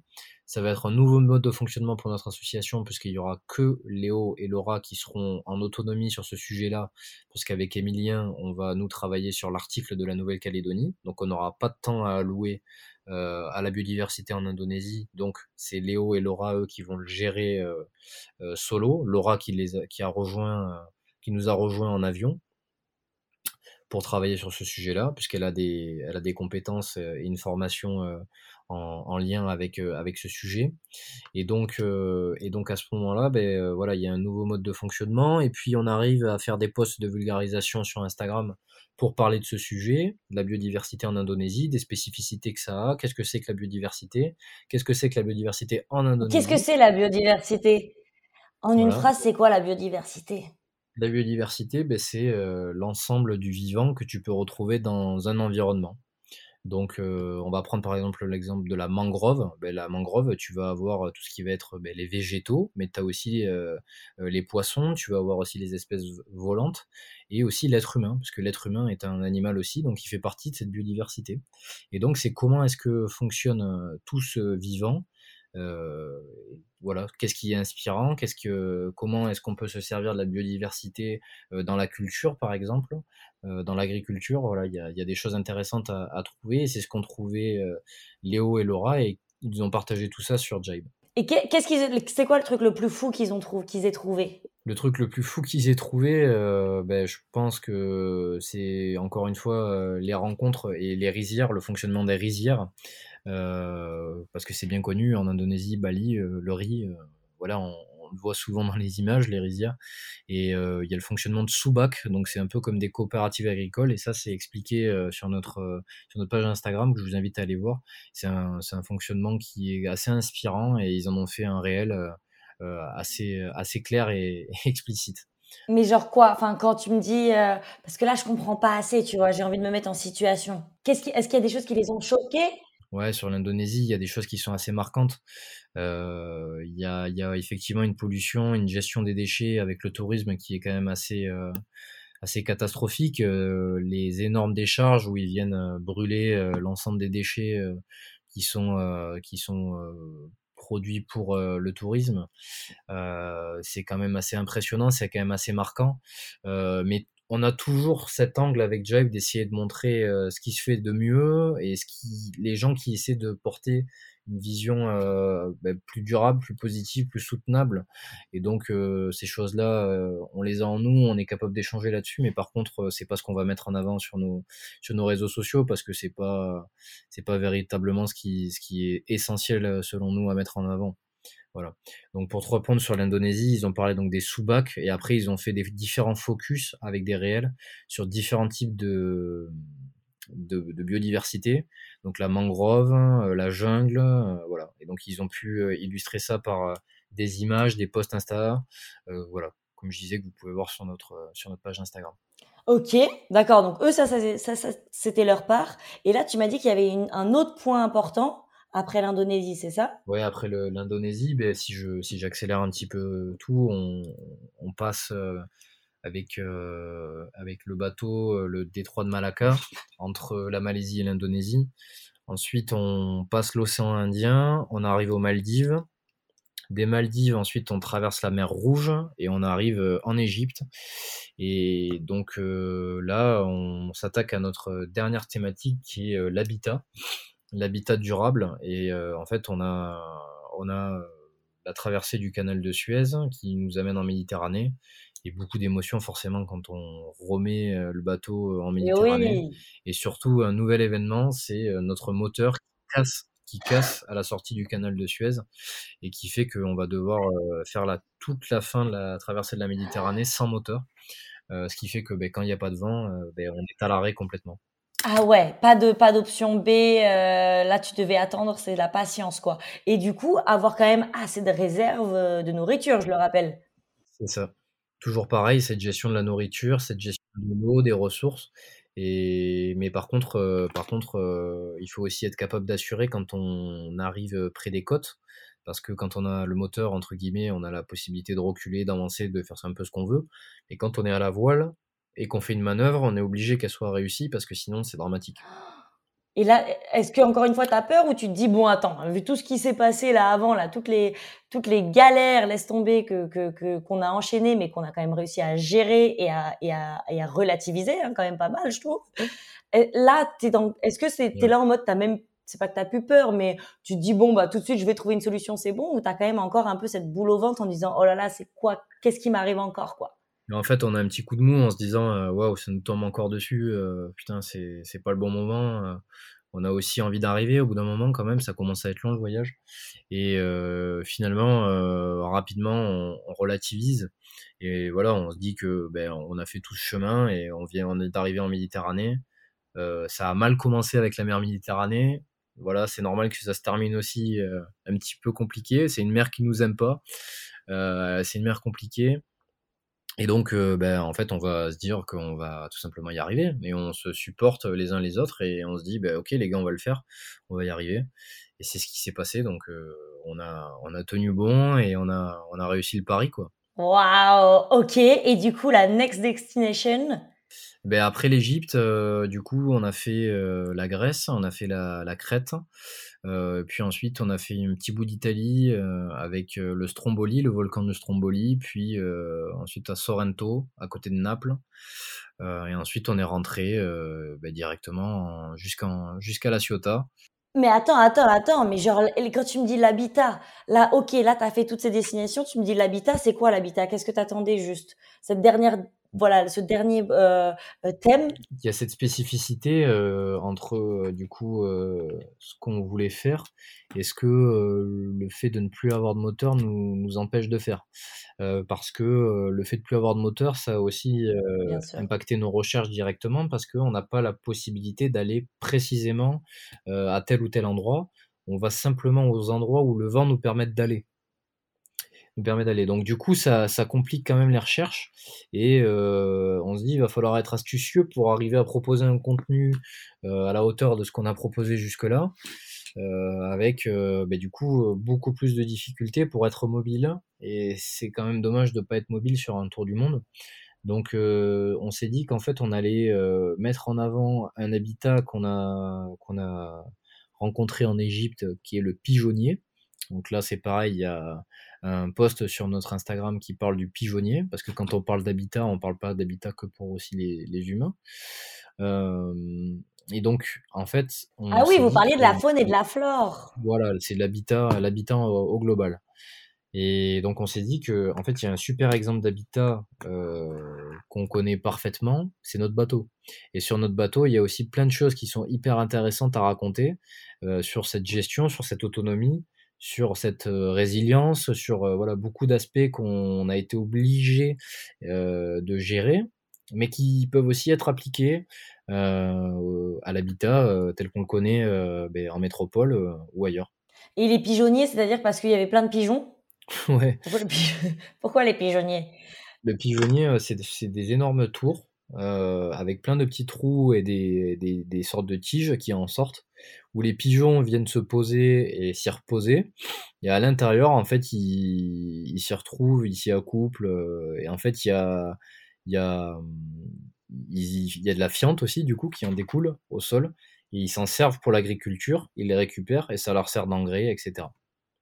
D'accord, donc en fait, vous savez, alors déjà, ça te fait sortir de ta zone de confort, ce projet quand même euh, qui est, qui est extraordinaire, mais en plus de ça, c'est ça, tu reviens avec plein de connaissances, même des pigeons, tu vois ce que je veux dire, des pigeons, mais en plus qui est lié du coup qui, au thème aussi de l'agriculture, où vous avez débuté en Martinique, enfin, tout est lié en fait, un petit peu. Hein. Ouais, bah ouais, clairement, clairement, il y a, comme je te disais, à chaque fois, il y a ces, ces, ces quatre sujets, mais en fait, ces quatre sujets rebondissent, et c'est ce qui est intéressant, et puis c'est, de toute façon... Euh, la société en elle-même, parce que voilà, quand euh, notre mission au départ, c'est de montrer les modes de vie et techniques d'une société plus soutenable, euh, bah, forcément que les sujets euh, doivent, doivent rebondir entre eux, parce que sinon, bah, si c'est soutenable d'un côté, mais qu'à côté on fait n'importe quoi, ça peut pas, ça peut pas fonctionner non plus. Et oui, ben oui, ben oui, bien sûr. Et d'accord. Et du coup, voilà. Donc, je comprends. C'est que vous, vous vous adaptez, en fait. C'est-à-dire vous avez plus de, de moteur. Vous êtes fatigué, vous êtes à bout, vous avez déjà vu énormément de choses. Et, euh, et du coup, vous vous adaptez à tout ça. Et à un moment donné, vous vous dites, bon, ça y est, on rentre. Ça fait combien de temps? Ça fait, euh, bah, ça fait 19 mois. Hein. Ça, fait 19 mois qu'on est hors de la Ça fait 19 mois et euh, au total, le tour du monde aura duré 599 jours. Oh là là là là là 500. Vous, aviez prévu combien de jours au début? Sur le projet, sur le papier? On avait prévu, on avait prévu 20 mois, donc on était, on était à peu près sur ce qu'on avait prévu. Donc, euh, donc assez content, comme je te disais, de ce planning qu'on a réussi à tenir. Euh, c'était important pour nous et puis aussi pour euh, nos proches parce qu'il y a un moment où voilà ils ont aussi besoin de se projeter, de savoir quand est-ce qu'on va rentrer. Euh, et donc, euh, bah, il y a un moment où il faut donner une date. Et voilà, la date a été donnée, c'était euh, fin mai. Et on est arrivé le 27 mai 2023. Donc voilà, on a réussi à tenir nos engagements. Waouh Paris tenu, qu'est-ce que ça fait là? Explosion de saveurs, explosion d'émotions, c'est-à-dire est-ce que il y a qui? Tu vois la terre donc de la Ciotat? Ouais, ouais, ouais. Et il y a ta famille, il y a comment ça se passe? Ben on arrive, euh, alors ça aurait été parfait comme ça, mais on arrive un peu plus tôt. Donc euh, en fait au final on va passer euh, une, ou, une ou deux nuits au mouillage. Et euh, ils arrivent le samedi parce que ben voilà, les proches travaillent, etc. Donc euh, tout le monde peut pas se libérer comme ça. Mais donc le samedi, euh, le samedi matin, tout le monde est au, tout le monde est ok. On se prépare, on, on fait la manœuvre et puis en fait on arrive et on voit nos proches avec des klaxons, des cris, des pleurs et on saute du bateau, on vient les prendre dans les bras et c'est une explosion de saveur, c'est exceptionnel. Enfin, c'est les émotions sont sont euh, hyper hyper aiguisés à ce moment-là. On ressent tout, euh, on se sent euh, ouais, c'est un petit peu bizarre. On, a du mal sur le moment à comprendre vraiment ce qui se passe. Et bah, petit à petit, voilà, on voit les sourires, les parents sèchent les larmes et puis voilà, on commence à discuter, à rigoler et c'est génial quoi. Waouh Déjà, bravo, bravo les garçons, bravo Moussaillon, je dirais même. Euh, ça me donne des frissons parce que j'imagine même pas après 19 euh, mois de revoir sa famille et puis euh, vous avez pas lâché quoi. Vous avez pas lâché parce que vous avez enchaîné les galères, mais vous avez enchaîné les belles découvertes, les belles rencontres.